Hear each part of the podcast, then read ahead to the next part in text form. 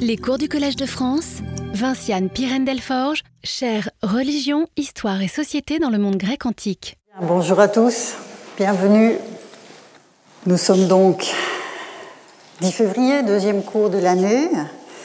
Et à la suite de l'introduction de la, de la semaine dernière, je reprends immédiatement le fil de la réflexion sur les emplois archaïques de Nomia, hein, dont je vous ai déjà parlé la, semaine dernière. Et vous voyez à l'écran que nous allons rester dans cette perspective aujourd'hui. Donc, les usages de Nomia, et je vais reprendre hein, l'explicitation du terme, les, les usages de Nomia sont à la fois plus amples et moins précis que le rapport à une législation comme telle. C'est quelque chose que j'ai déjà souligné la semaine dernière à propos du passage de l'Odyssée où était attestée la première occurrence du, mot eunomia dans, la tradition qui nous a été conservée. Et je vous ai dit déjà à ce moment-là que euh, la, notion de bonne législation que certains voulaient y voir n'était pas, euh, n'était pas satisfaisante parce que sans doute foncièrement anachronique. Euh, moins précis donc que le rapport à une législation comme telle, Thémis, qui est la mère de Nomia, je vais y revenir aujourd'hui, mère de Nomia dans la théogonie, étant comprise comme un, c'est une expression que j'avais utilisée l'année dernière, comme un large filet régulateur qui touche toutes les composantes du cosmos. Et donc Nomia décline un des aspects de ce filet régulateur, hein, c'est ce que signifie la généalogie qui en fait la, la fille de Thémis, elle décline un aspect, à savoir la bonne répartition, puisque nous avons, je vous ai rappelé la semaine dernière que euh, la notion qui se trouve à la racine, en quelque sorte, de tous ces termes que sont eunomia, nomos, c'est le verbe nemein, qui signifie répartir, distribuer. Cette répartition, avec le préfixe e, implique que la répartition est considérée comme juste, comme bonne, comme adéquate, comme équilibrée, aboutissant du même coup à la bonne organisation de la vie en commun. C'est cela le, schéma directeur de la, de la notion. Ce type d'organisation adéquate dans le cadre archaïque que nous avons déployé jusqu'ici est celle qui respecte la part qui est allouée à chacun, ce qui revient à chacun dans un contexte donné et les comportements qui sont associés à cette part. Hein, souvenez-vous du passage de, l'Odyssée, toujours, où c'est le comportement inadéquat du prétendant Antinos qui va susciter l'indignation de, ses, euh, camarades et cette référence aux dieux qui euh, sont susceptibles de venir euh, sans se faire reconnaître parmi les hommes pour repérer l'ubris et le nomia, qui sont donc dans une position de contraste. Il ne s'agit donc pas, quand on parle de nomia dans ce cadre-là, ni d'une bonne législation, je viens de le dire, mais il ne s'agit pas non plus d'un régime politique particulier, il s'agit d'un principe général de régulation. Face à l'ibris, donc à l'ubris, l'excès violent, la démesure, le hors norme, hein, j'ajouterai à la suite des analyses de la semaine dernière tout ce qui suscite la némésis des dieux et des hommes, Eunomia prend l'exact contre-pied, c'est le sens de la mesure, le respect de ce qui est assigné aux êtres, et dont l'exercice de la dike, la justice, crée les conditions, le tout aboutissant à la paix et Irénée. Et donc, euh, on voit évidemment en arrière-plan la généalogie hésiodique qui fait de Eunomia Dike et Irénée les enfants de Thémis et de Zeus. Et donc, euh, le, parallèle que j'avais mis en évidence la semaine dernière euh, dans les différents passages de l'Odyssée que nous avons vus d'emblée entre Eunomia et Enaïsimos, souvenez-vous, cet adjectif qui signifiait précisément aussi le respect de ce qui est alloué. Hein. c'est un comportement, Enaïsimos, c'est un comportement adéquat. Et donc, ces, différents éléments, dans le texte même de, l'Odyssée, attestent que c'est bien de juste répartition et de convenance au sens large dont il est alors question. Cette répartition, je veux tout de suite couper court à une éventuelle interprétation euh, inadéquate, cette répartition ne repose toutefois pas sur des considérations quantitatives, voire strictement égalitaires.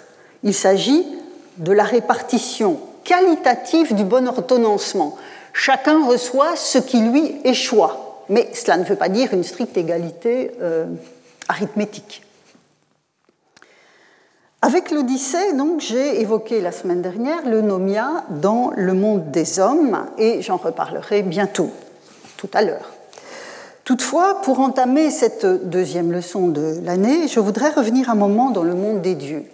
Je viens déjà de le faire en vous rappelant les questions généalogiques, mais je répète, Eunomia, c'est une fille de Thémis et de Zeus.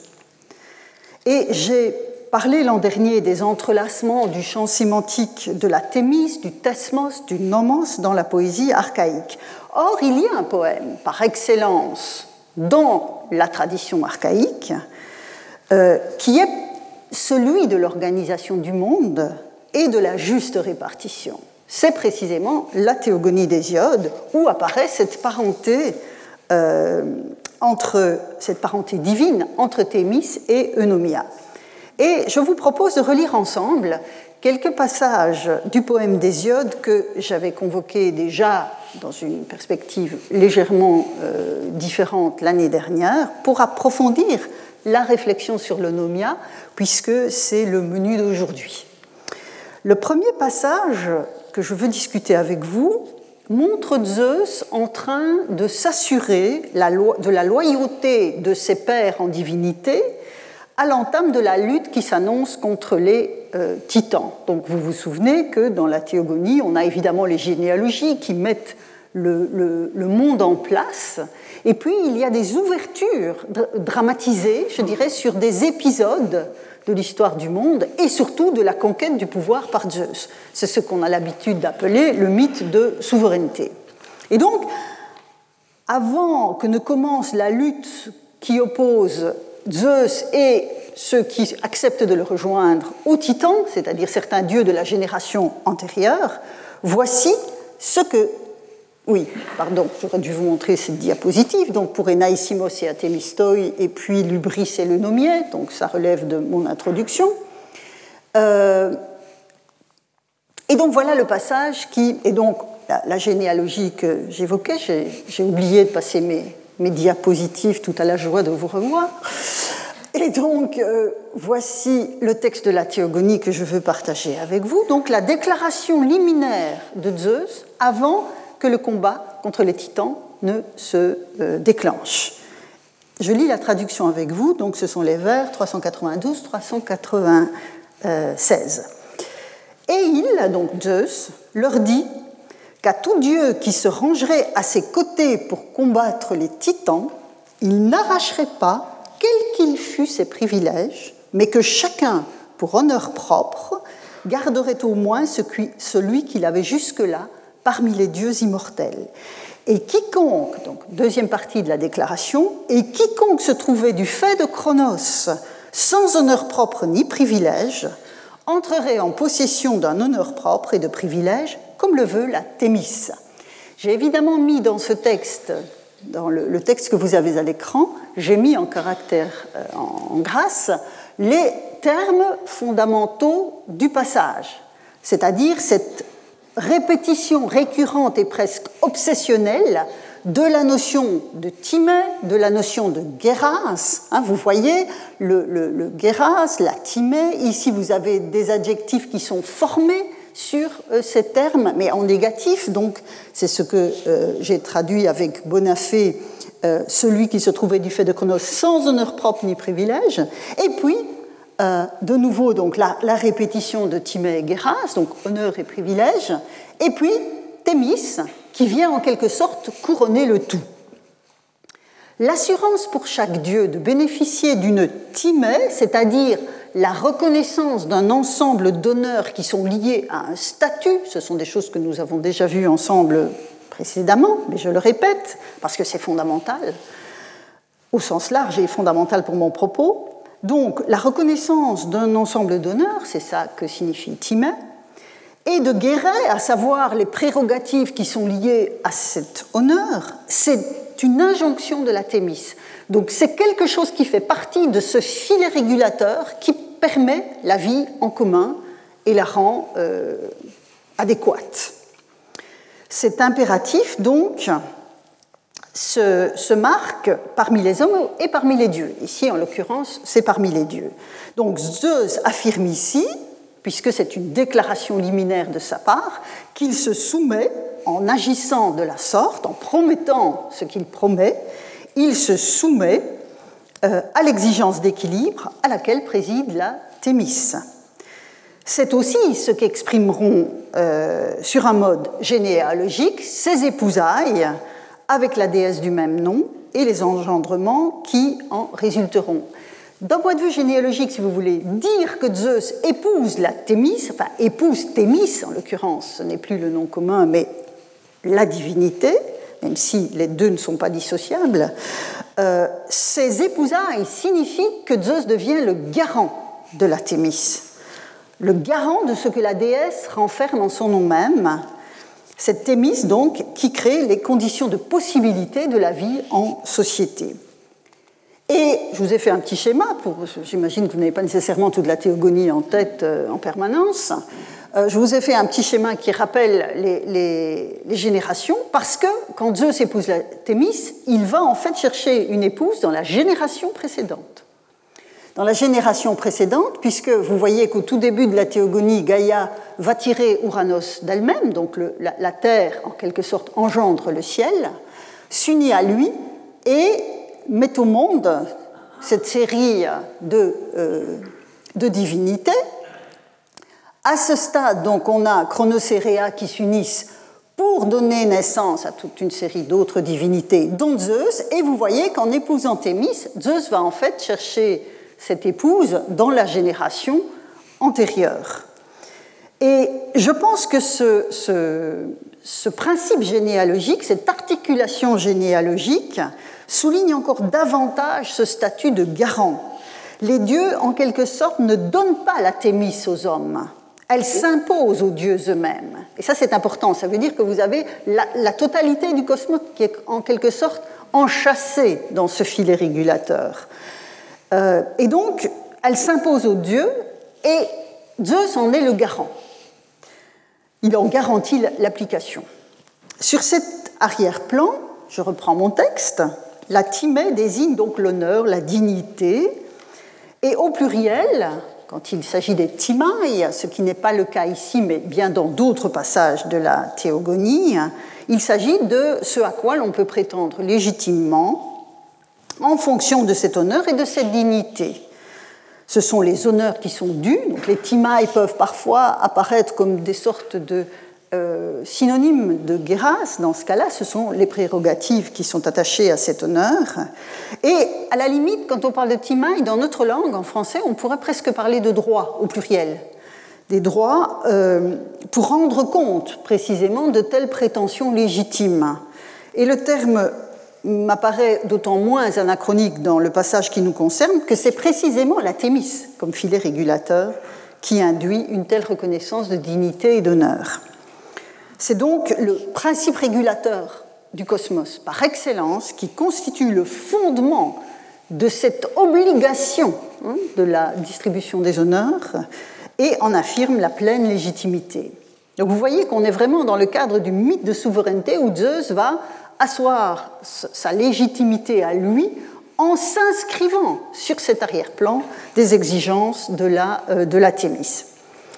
Alors, je Donc, voilà le premier passage que je voulais vous remettre sous les yeux, afin de replacer le cadre dans lequel nous, allons penser hein, cette notion de, nomia, que je n'oublie pas.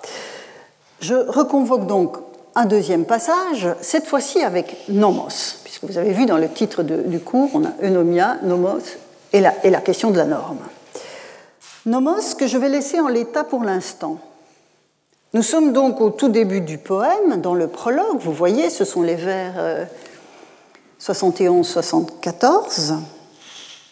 Euh, euh, quand les muses qui président au chant lui-même sont décrites dans la performance de leur chant. Donc on n'est pas encore entré dans le principe généalogique de la mise en place du monde, c'est le prologue où Hésiode montre les muses euh, chantant les dieux avant que lui-même ne prenne en charge le chant des muses pour chanter, son, pour, euh, performer en quelque sorte son propre chant. Et quel est le chant des muses? Comment le poète décrit-il le chant des muses? Donc il les décrit comme ceci.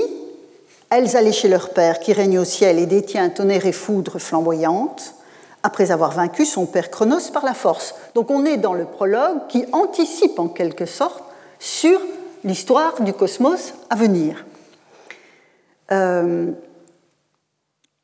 et donc, elle, euh, après avoir vaincu son père Chronos par la, par la force, en chaque chose, pour les immortels, il a bien prescrit les nomoi et explicité les timai. Alors les timai, vous savez maintenant ce dont il s'agit puisque je viens de le rappeler, donc ce sont ces honneurs liés au statut. Mais vous voyez qu'on a ici l'expression, l'intégration de nomos au pluriel dans cette description du champ. Euh, du champ euh, qu'elles vont, vont, euh, émettre. Et donc, on voit qu'il s'agit d'un résumé de la, du mythe de souveraineté, la victoire, et puis cette prescription des Normands et cette explicitation des Timailles. Donc, je le disais, le prologue est une sorte d'anticipation de ce qui va suivre, à savoir donc le récit de la formation du monde et l'accession de Zeus au pouvoir comme père des dieux et des hommes, puisque c'est l'expression qui lui est euh, parfois attribuée. Donc, Zeus, c'est un basileux, un roi, adoubé par ses pères en divinité, à la suite des diverses manifestations de sa force, de son kratos. Hein, ça, c'est ce que évoque ici en, résumé hein, le fait qu'il détienne, qu'il règne au ciel, il détient le tonnerre et la, foudre flamboyante, c'est une manifestation de son Kratos. Il organise le monde des dieux, il reconnaît les timailles euh, des divinités, et par cette reconnaissance, il va attribuer, il va assigner une place à chaque dieu dans l'ensemble relationnel formé par tous les dieux, et les honneurs, dignités, droits qui en résultent pour chacun. Donc c'est vraiment une organisation de ce que Jean-Pierre Vernant, dans un article très important, euh, avait appelé la société des dieux.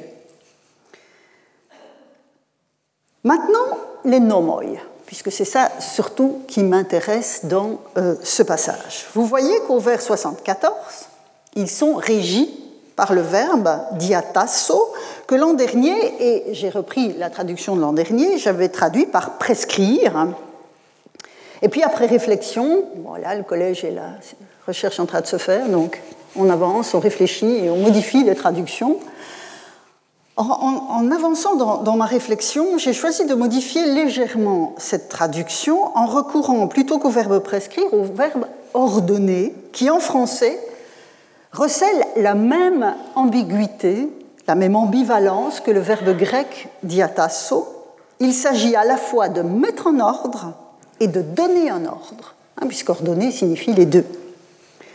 Et donc j'emprunte le tout début de la traduction de cette, cette dernière phrase à Annie Bonafé, et j'écrirai aujourd'hui, donc vous l'avez à l'écran, bien comme il faut, et c'est le E qu'il y a derrière cette idée de bien comme il faut, Bien comme il faut sur chaque point, il a pour les immortels, hein, vous avez Athanatois ici, il a pour euh, les immortels ordonné les nomoi et explicité les honneurs. La structure même de la formule, vous le voyez, E nomus ici, en fait comme une glose de le nomia du bon ordre, de la bonne organisation à laquelle est étroitement chevillé le respect des honneurs de chacun voulu par la Thémis. Donc vous voyez que le, je dirais, le faisceau des éléments se met en place en fonction même de la manière dont les, vers sont composés.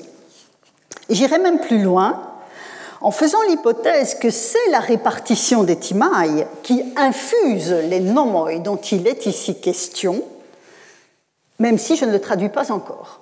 Hein, pour le moment, je laisse euh, nomos en l'état, mais J'en reviens maintenant à l'eunomia après ce petit détour, mais qui nous y ramène avec cette composition euh, du passage euh, euh, du prologue. Je l'ai dit, le bon ordonnancement du monde des dieux est précisément ancré dans la répartition juste, celle que commande la Thémis. Et un des textes de l'Orestie, la trilogie d'Échille, sur laquelle j'avais conclu le cours de l'an dernier, confirme qu'au milieu du 5e siècle à Athènes, ce lien étroit existait toujours dans la représentation du monde des dieux. Souvenez-vous, les Érinilles sont endormis dans le sanctuaire d'Apollon à Delphes et l'ombre de, Clytemnestre qui crie vengeance hein, pour son, assassinat par son, fils. L'ombre de Clytemnestre les réveille pour qu'elles se remettent à poursuivre au reste qui s'en est allé vers Athènes.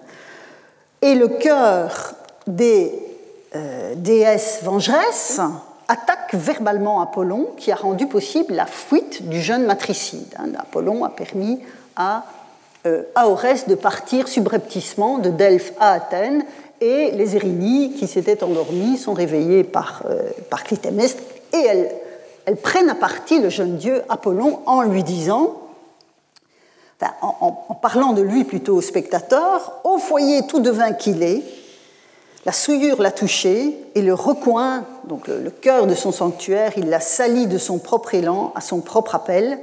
Passant outre le nomos des dieux, il vénère les choses humaines et nos parts d'antiques venues, il les a anéanties.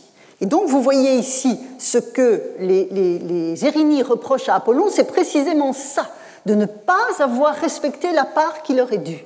Alors ici, on n'a pas Timée, mais on a Moira, qu'on retrouve aussi dans la théogonie et qui est assez, qui peut euh, parfaitement prendre, prendre sa place, avec une autre tonalité. Avec Moira, on a plus la notion de part, avec Timée, on a plus la notion d'honneur. Et donc, vous voyez ici, en agissant de la sorte, en, bafouant en quelque sorte la part des Érini, Apollon est paranomantéon. Il est en infraction, si vous voulez, avec une règle parmi les dieux. Euh, et donc, ce qui sous-tend ce nomos des dieux, c'est précisément cette répartition, cette répartition de la part de chacun, enfin c'est le respect plutôt de la part de chacun au sein du monde divin. Et un autre passage de la même tragédie l'atteste euh, encore euh, également. donc atteste cette équivalence entre la perte des prérogatives et le fait de bafouer d'anciens nomoi. Vous voyez ici on est cette fois plus loin dans la, dans la tragédie, hein, on est dans les vers 770. Euh, Yo, Dieu plus jeune, sur les anciens nomoi, vous descendez vos chevaux et de mes mains vous me les avez prises, vous piétinez en quelque sorte. Hein. Mais moi, perdu d'honneur, la porteuse de malheur. Et vous voyez, on a de nouveau Atimos, comme tout à l'heure, hein, quand Zeus disait Je ne vous laisserai pas, Atimoi. Euh, moi perdu d'honneur, la porteuse de malheur, lourde rancune sur la terre d'ici. Et bon, je ne reviens pas sur le détail de cette analyse que j'avais faite à la fin du cours de l'année dernière, mais on trouve un tout petit peu avant, hein, au vers 727, on trouvait la référence au palayas dianomas, c'est-à-dire ces antiques partages avec à nouveau la notion, vous voyez, de nemein derrière tout ce vocabulaire. Donc on voit bien que dans ce, cette tension tragique, cette tension euh, dramatique euh, de, l'opposition entre les Érinies et Apollon, il y a cette question du partage, de, la timée, de la moira de chaque dieu qui est essentielle. Et vous voyez que c'est nomos qui revient de façon euh, continue.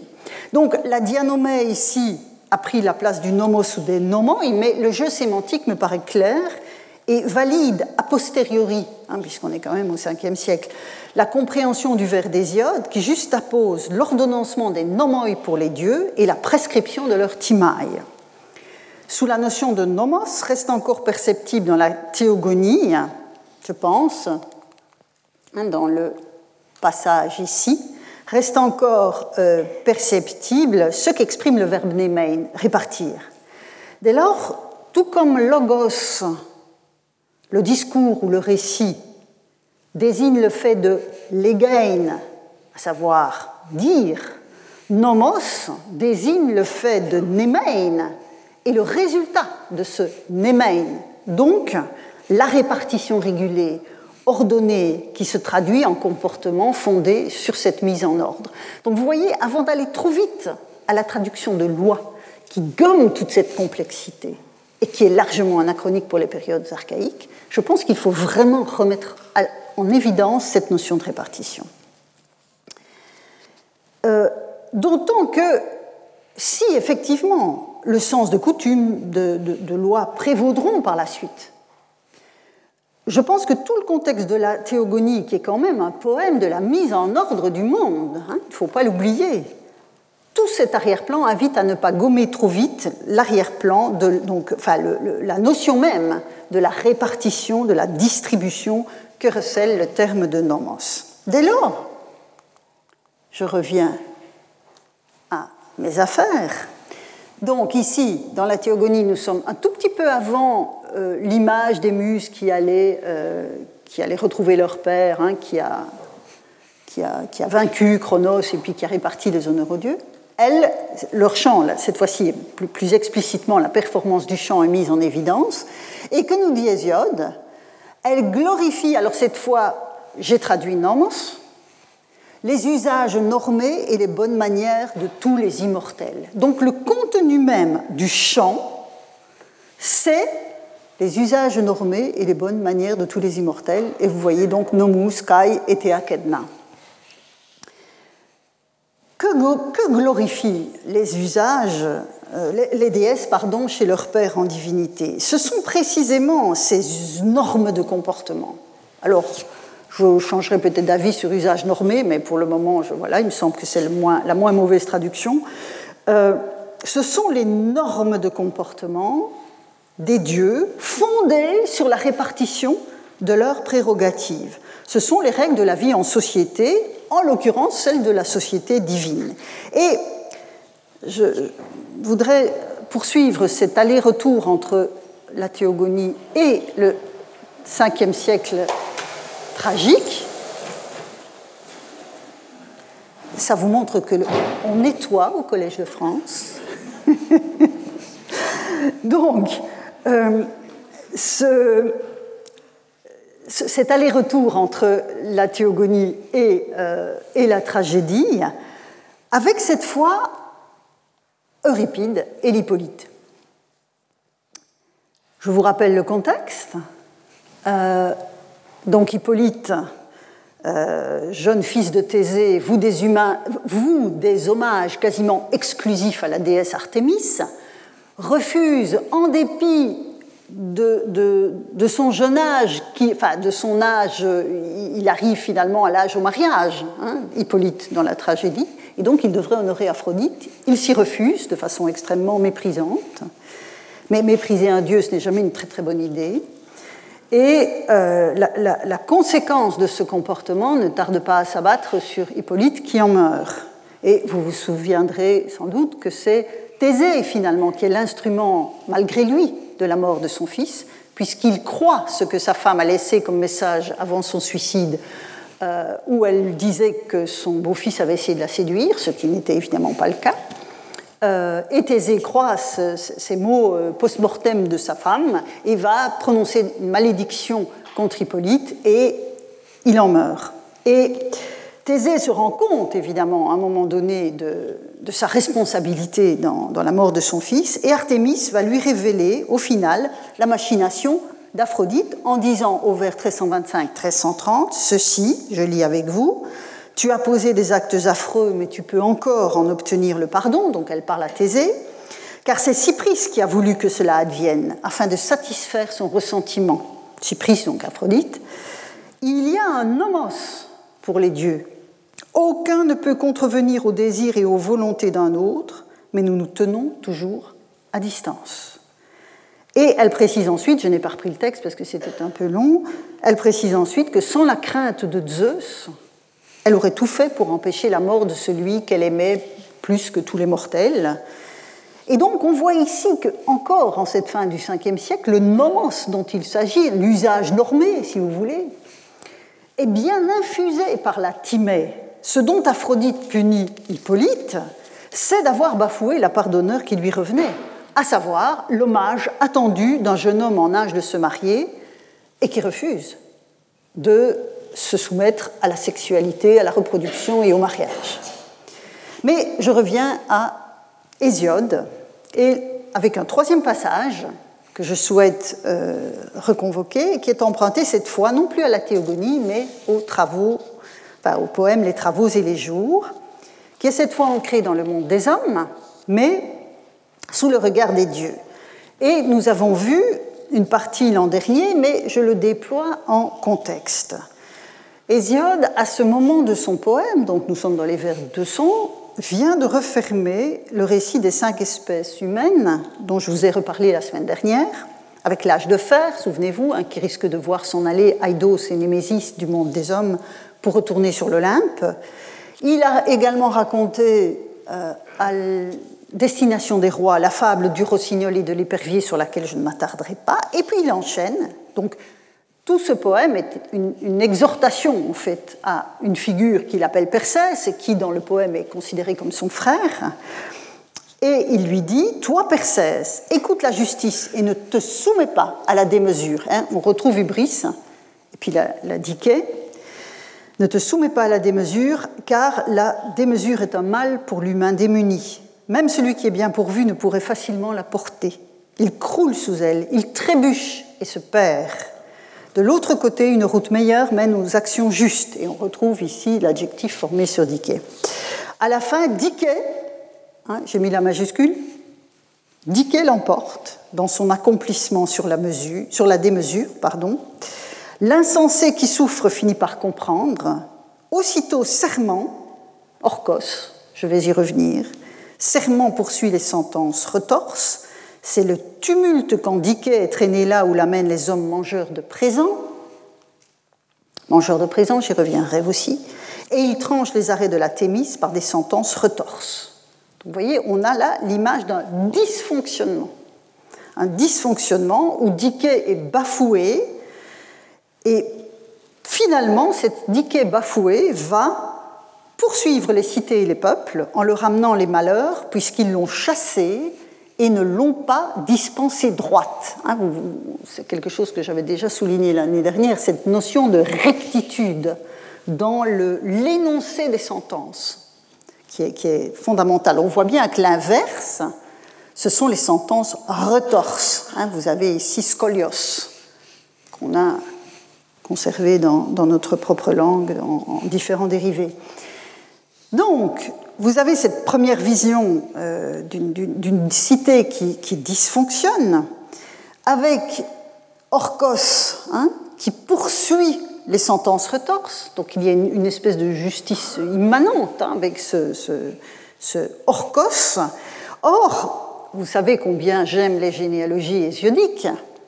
Or, quand on reprend le tableau que vous connaissez bien maintenant avec les enfants de la nuit, enfants et petits-enfants de, Nux, on a parlé de Némésis l'année euh, pas l'année dernière, la semaine dernière. Et puis vous voyez que les enfants d'Eris, donc la, querelle, les enfants d'Eris qui sont une, ribambelle de, mots pour les hommes, on voit tout à la fin Orcos, le serment, qui est le frère de Dusnomia. Hein, vous voyez, Dusnomia, l'indiscipline, enfin, on va que Annie Bonafé, ici j'ai repris la traduction des, noms par Annie Bonafé, elle traduit par indiscipline, mais dysnomia, c'est vraiment le contraire de nomia. Hein. C'est vraiment son, son, pendant négatif. Euh, donc, Orcos est le frère de Dusnomia, je le disais, des diverses calamités qui pèsent sur les humains. Toutefois, Hésiode est plus euh, bavard dans le cas d'Orcos que dans celui des autres enfants de la famille. Et à titre de comparaison, je reprends aussi le vers qui concerne Némésis et qu'on avait vu la semaine dernière. Donc vous avez l'enfantement de Némésis par la nuit, hein, fléau pour les humains mortels, Pema, Tnetoisi, Brotoisi, vers 223. Et puis quand on arrive aux enfants, à la génération suivante, les enfants d'Eris, on a Orcos, serment qui, le plus souvent pour les humains de cette terre, est un fléau, vous voyez là on a le, verbe, chaque fois que délibérément on prête un faux serment. Donc serment, c'est un fléau à partir du moment où on fait dysfonctionner hein, la pratique même du, euh, du serment. En revanche, et là on a l'image inversée de cette cité qui, dysfonctionne, je reprends le terme, tandis que ceux qui rendent, nous dit le poète, des arrêts droits, des arrêts droits, et vous avez de nouveau hein, cet adjectif qui signifie cette rectitude, pour leurs hôtes et les membres de leur communauté, sans se départir de ce qui est juste, pour eux la cité s'épanouit et ses membres y prospèrent.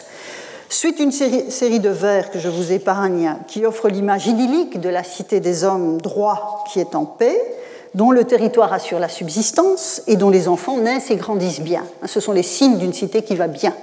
On peut y manger à sa faim, la production est suffisante, c'est prospère, on a des enfants, ils grandissent bien. Ce sont quand même deux points centraux de la vie dans une économie de subsistance. Mais, nous dit le poète, seul un homme, un seul homme injuste peut contaminer toute une cité et susciter pestilence, famine et guerre. L'œil de Zeus qui voit tout, c'est jugé du type de justice pratiqué dans une cité. Et puis, le narrateur revient à Persès. Donc l'exhortation reprend, comme ce que l'on a vu dans un, il y a un instant. Ô Persès, garde ces mots au fond de ton esprit, dit le poète. Écoute la justice et oublie à jamais la violence. Car pour les humains, le chronide, donc Zeus, a ordonné ce nomos-ci, hein, vous voyez, et on va revenir sur l'expression, a ordonné cette norme-ci, cet usage-ci, alors que pour les poissons, les fauves, les oiseaux les, il s'agit de se dévorer les uns les autres, puisqu'il n'y a pas de justice parmi eux, aux humains, Zeus a donné Dike. Hein, vous avez ici. Zeus a donné la justice, de beaucoup le premier des biens. Si quelqu'un consent à exprimer de justes propos en connaissance de cause, Zeus qui voit tout lui donne d'être prospère.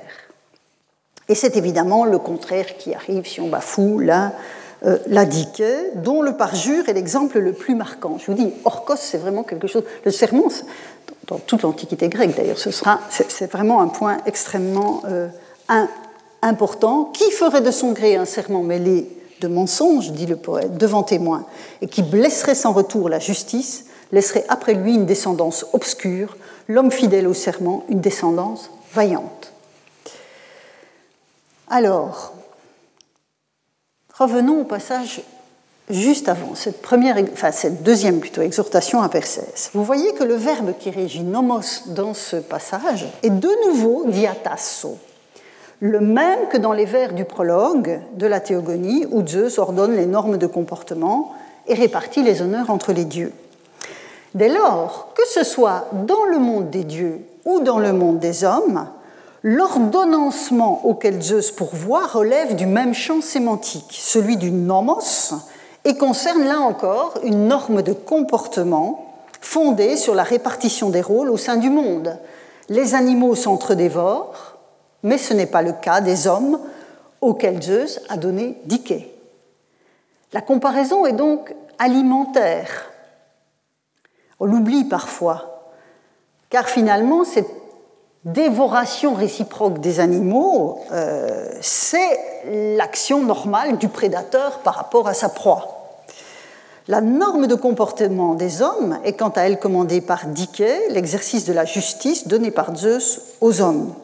Donc, il y a vraiment un parallèle, et c'est cela que je veux souligner euh, à ce stade, un parallèle entre les deux sphères, la sphère divine, la sphère humaine, puisque la communauté de vocabulaire, hein, ce, n'est pas une, simple idée euh, qui relèverait de ma fantaisie personnelle, les formulations même que choisit le poète, à la fois dans la théogonie et dans les travaux, invitent à aller à faire ce parallèle.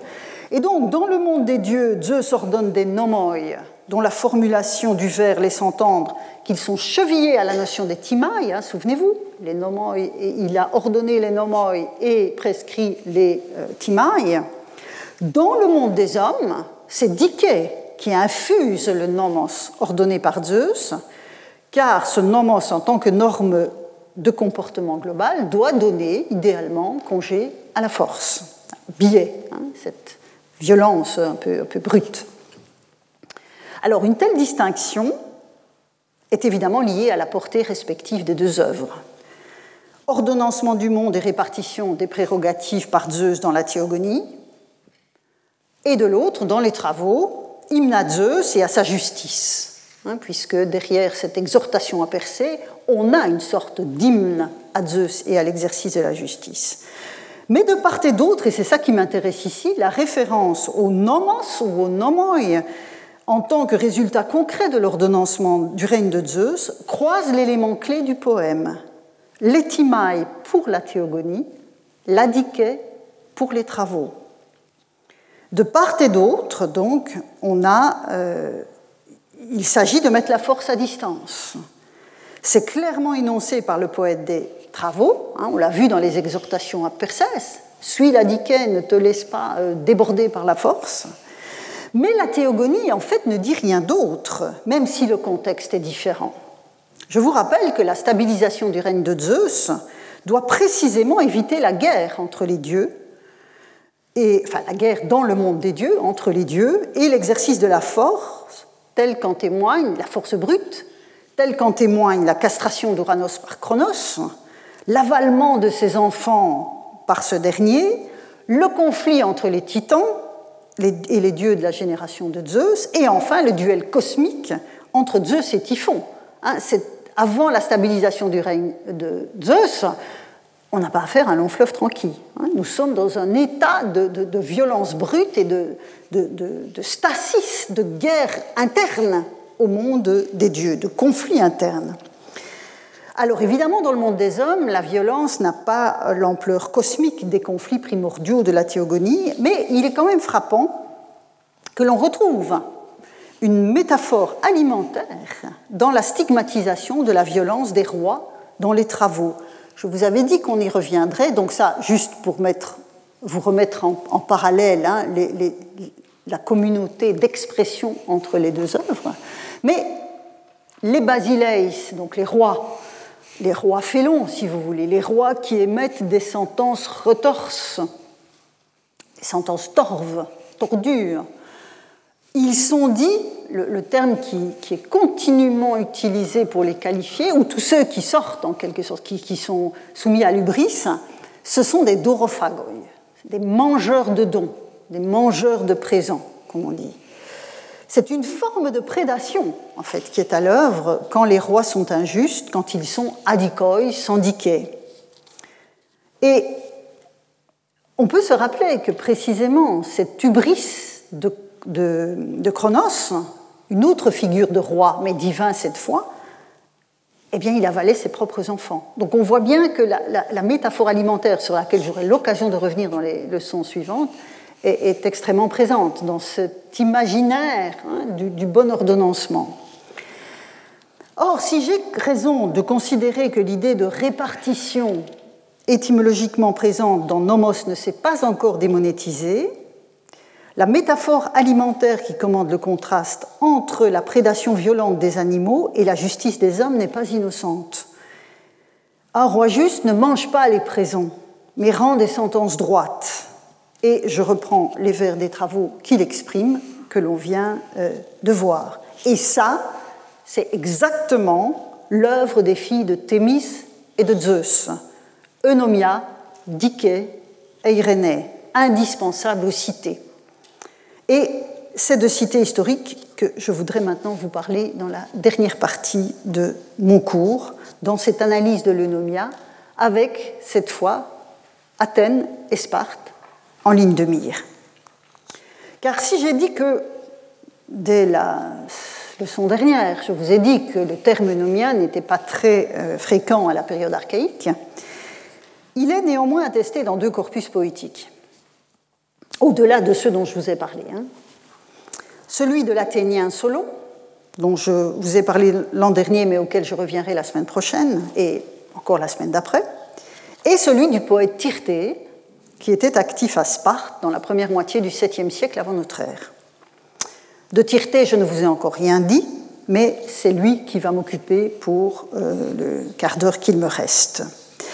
Alors, l'incursion à Sparte est complexe, car l'association entre l'œuvre de Tirté et le nomia, puisque c'est ça que j'ai en ligne de mire, je le disais, le nomia dans la cité repose sur une tradition qui est encore plus fragmentée et controversée que celle de Solon. On parle généralement du poème Eunomia de Tirté à la suite de son évocation sous ce terme, d'un côté par Aristote, de l'autre côté par Strabon. Et je vais les commenter avec vous. Donc ces deux textes, Aristote et euh, et Strabon. Et Aristote m'intéresse d'autant plus qu'on va voir aussi, je vais prendre cette euh, occasion, de, enfin, cette incursion dans l'œuvre d'Aristote, pour vous montrer aussi l'évolution du terme même de nomia et vous montrer pourquoi, finalement, nombre de modernes ont tendance à rétroprojeter sur les emplois archaïques ce que l'on trouve chez Aristote. Mais vous voyez le grand écart que cela impose. Alors, Aristote, donc, nous sommes dans la politique, et on a donc affaire à cet endroit que je vais aborder tout de suite à une ample réflexion sur les différents régimes politiques des cités grecques. Et Aristote pose la question euh, des raisons qui président au changement de régime. Et concernant le régime aristocratique, dit-il, plusieurs causes peuvent être invoquées. Et les exemples que convoque Aristote sont tous empruntés à l'histoire de Sparte, qui est réputé pour être finalement l'exemple par excellence de ce type de gouvernement aristocratique. Et donc, je lis avec vous le texte qui convoque Tirté. Mais une telle situation, nous dit Aristote, donc nous sommes au livre 5 de la politique, euh, page 1306b, 1307a, une telle situation donc de crise survient encore, surtout en temps de guerre, lorsque les uns souffrent d'une indigence excessive et les autres regorgent de richesses. C'est cela même qui arriva à Lacédémone pendant la guerre de Messénie, comme il ressort clairement de ce poème de Tirté qu'on appelle Eunomia. Certains, en effet, accablés par la guerre, réclamaient une redistribution des terres. Et donc, vous voyez l'expression ici, tes calumenes eunomias. Dans la politique, donc, le sens du terme est assurément en lien étroit avec les lois, au sens d'une législation établie par une autorité. L'atteste clairement un passage antérieur, légèrement antérieur à celui que je viens de convoquer, où au substantif eunomia, que vous avez ici, vient s'ajouter un verbe formé sur le substantif, eunomestai, dont les premiers emplois, je, ne vous en ai encore rien dit jusqu'ici, puisque jusqu'à présent on était surtout dans la période archaïque, et la tragédie n'utilise pas le verbe, on le trouve pour la première fois dans la prose historique d'Hérodote et de Thucydide. Et donc, que nous dit cet autre passage de la politique au livre 4, cette fois, page 1294, pardon, 1294a, parfois je me laisse aller, euh, il relève de l'impossible, semble-t-il, qu'est alors ici, j'ai choisi de suivre la traduction de la Pléiade, euh, de traduire ce qu'il y a derrière Eunomia par bon régime légal, parce que quand Aristote écrit, il est clair que Nomos a acquis cette dimension-là très fortement, même si ce n'est pas exclusif, mais et Eunomia, c'est la bonne législation. Donc, il relève de l'impossible, semble-t-il, qu'il y ait un bon régime légal, nous dit Aristote, la cité qui n'est pas aux mains des meilleurs, mais dans celle des mauvais. Hein, on, voit bien qu'on est dans le cadre, voilà ici, aristocratouménè, hein, la réflexion sur l'aristocratie, euh, mais dans celle des mauvais, et pareillement que soit aux mains des meilleurs la cité qui n'a pas un bon régime légal. Or, ce n'est pas un bon régime légal que des lois bien établies, mais non obéies. Hein, donc vous voyez ici, on a encore une fois un jeu sur le nomia mais différent de chez Hésiode, évidemment, on n'est plus dans la poésie, avec le E keistais tous nomus, le bon établissement des lois. Euh, c'est pourquoi un bon régime légal, donc une, une, eunomie, doit se concevoir en premier lieu comme l'obéissance aux lois auxquelles on se soumet. Et un dernier passage d'Aristote, vous allez voir, est particulièrement intéressant si vous avez bien en tête ce dont on vient de parler à propos d'Hésiode, nous sommes cette fois au livre 7 de la politique, page 1326a.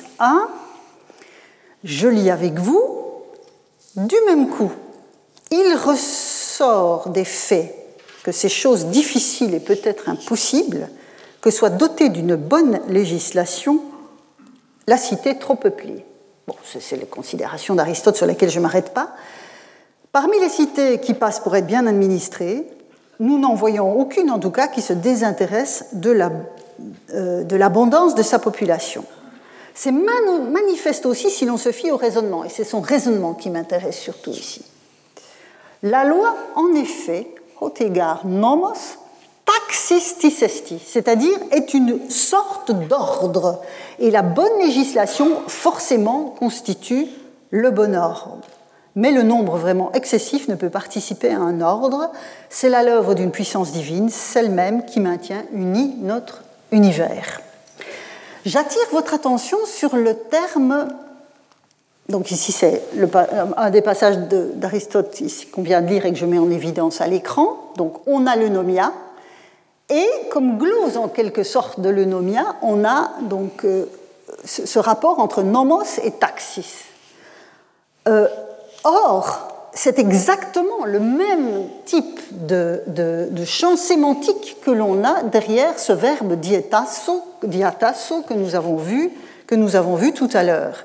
Il y a donc continuité, même à autant de siècles de distance, et avec cette, euh, ce changement hein, d'acception du terme de, enfin cette évolution, c'est pas un changement fondamental, mais cette évolution du terme de domos et de ce qu'implique le nomia, euh, donc il y a continuité dans la conception des nomos en tant que norme de comportement ordonnée allant de l'implicite à l'explicite, puisque une, une législation est évidemment une explicitation des normes.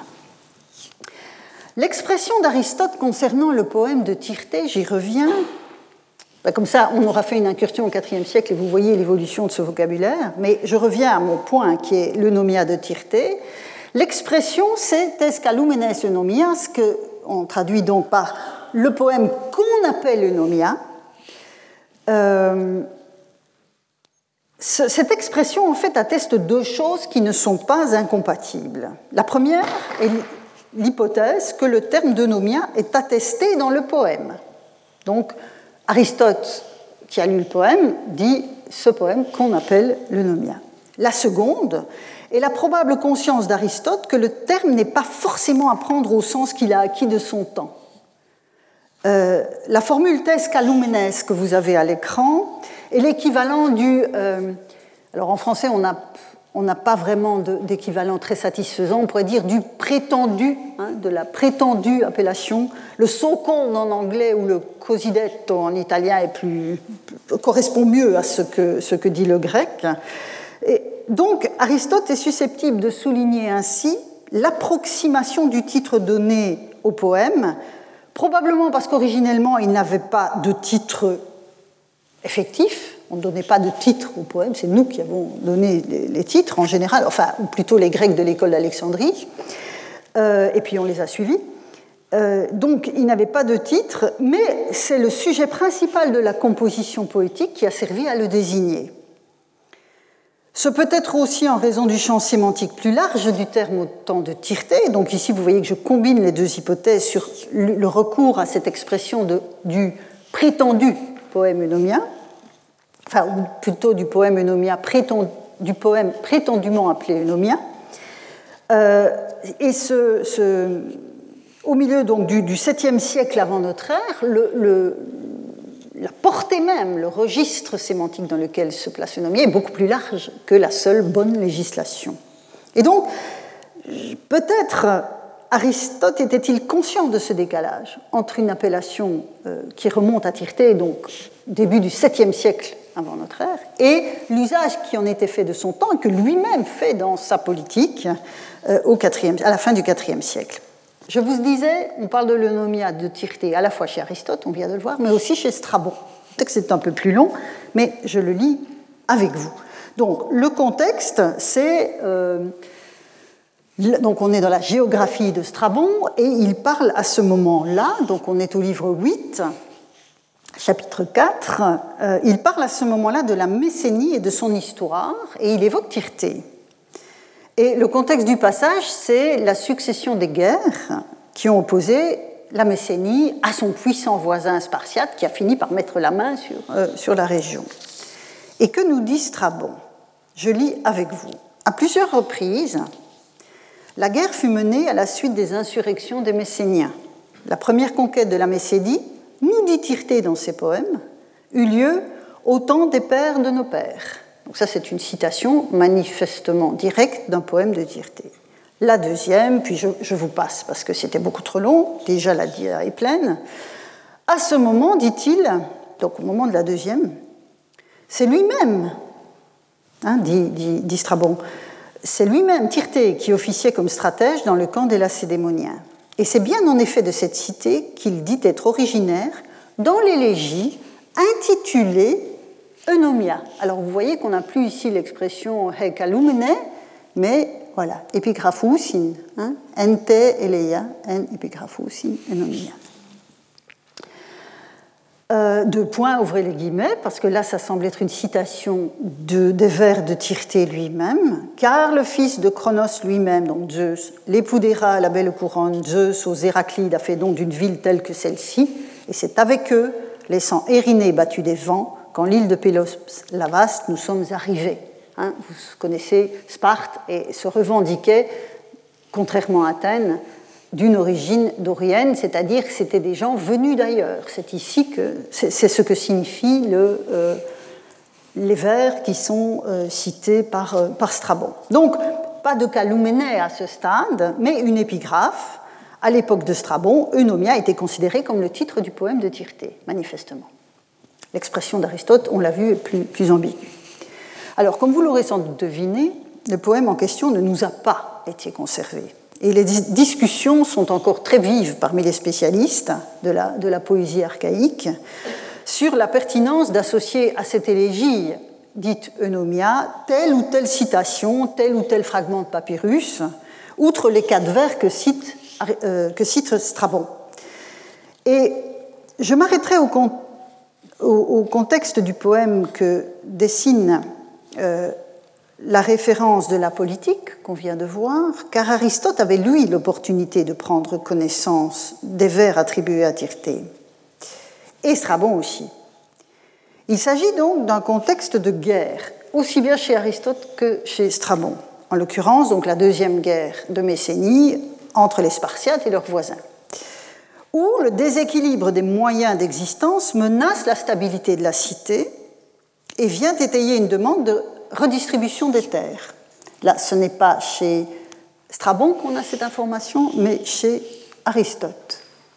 Hein, vous voyez, oups, pardon, certains en effet, accablés par la guerre, réclamaient une distribution des terres.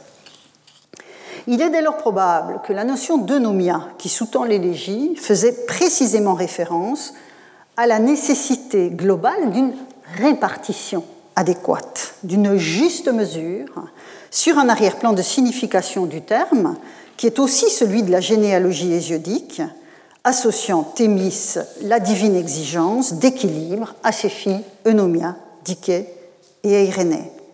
Nous voyons donc une fois encore, sait, si l'interprétation que je donne d'Eunomia, telle qu'on peut la postuler chez Tirté, hein, dont je vous rappelle quand même, Tirté c'est la, la, première moitié du 7e siècle, c'est pas très loin des poèmes hésiodiques. Hein. Donc on est dans un même univers, dans un même cadre historique et de représentation. Et donc nous voyons encore une fois s'esquisser l'arrière-plan d'une forme de répartition qui pour les dieux était celle des Timailles. J'attire aussi votre attention, car j'y reviendrai avec Solon, hein, ces quelques vers qui nous ont été conservés à coup sûr associé à l'eunomia de Tirté, j'attire votre attention sur la protection globale des dieux qui ont donné la cité aux hommes dans les vers conservés, parce que je reviendrai sur ce point à propos de Solon. Donc on voit ici que dans un poème intitulé Eunomia, qui parle manifestement d'une situation de crise de la cité qu'il faut tenter de résoudre, euh, les dieux sont en arrière-plan. Les dieux sont considérés comme étant initialement, dès le début, exarchès, comme disent les Grecs, protecteur de, euh, de, la cité elle-même. Alors, on discute beaucoup, et je terminerai, je, vais conclure, on discute beaucoup entre historiens de la Grèce archaïque sur la question de savoir si ce n'est pas précisément la constitution même, la constitution spartiate, qui est censée avoir été donc établie par Lycurgue, hein, législateur fameux, qui aurait été visé par le terme de nomia, entendu dès lors, dès le 7e siècle, comme bonne législation.